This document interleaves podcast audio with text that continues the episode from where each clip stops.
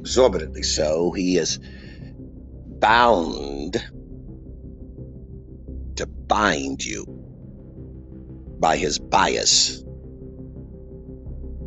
his proclivity to dominate expressly, to manipulate by any means necessary.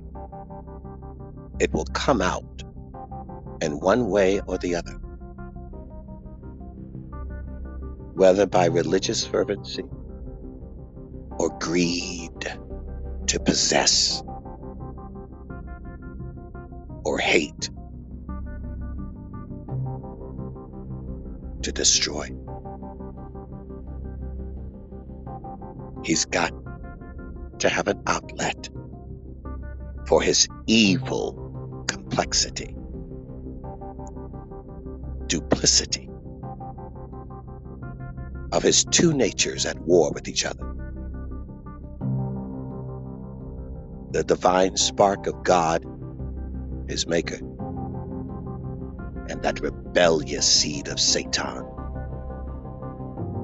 Now, which one is going to take the reins of his life is his choice. Who will you give the reins to of your evil side? Who's going to ride that beast? You have to make that choice. He told them, Israel, do not imitate the nations around you. Do not imitate the nations around you. Their practices, their ways, their behavior, their godlessness. And yet you do. You love to be around the nations. You love to look like, and talk like, and walk like, and believe like, and they don't even know what to believe. One moment in these godless nations, a man is a man, and the next moment he's not. One moment they pass a law that an African American is property. You can do with an African American whatever you want to do with an African American. Barely human, if that at all. Savage beasts, these Indians. Man can't make up his mind.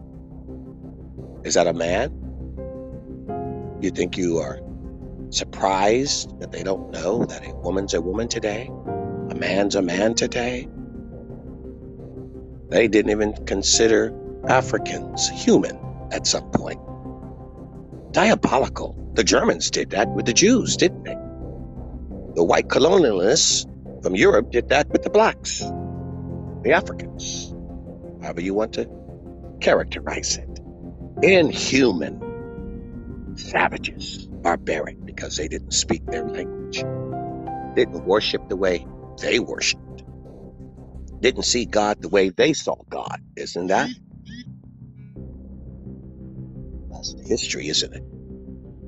The history of the church, the history of humans, period.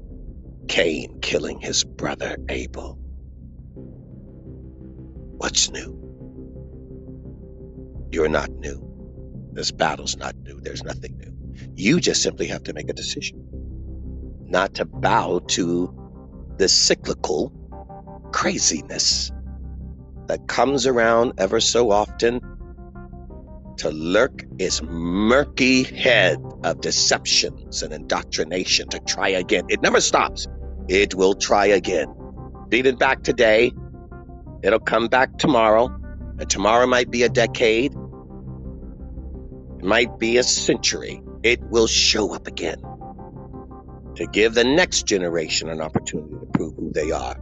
Imitators of God or imitators of nations, of men, of lies and deceptions, of concoctions, of wild imaginations of the mind, to destroy the foundation of what should be pined and understood as natural and holy and moral and decent. That a perfect God uses imperfect people to do his perfect will that the only perfectionist is a fool that thinks he can be perfect. But he that submits, humbles himself to the mind of God, is not living his life through the eyes of others around him.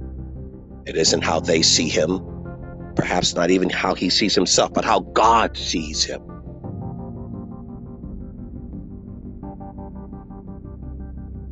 Wake up.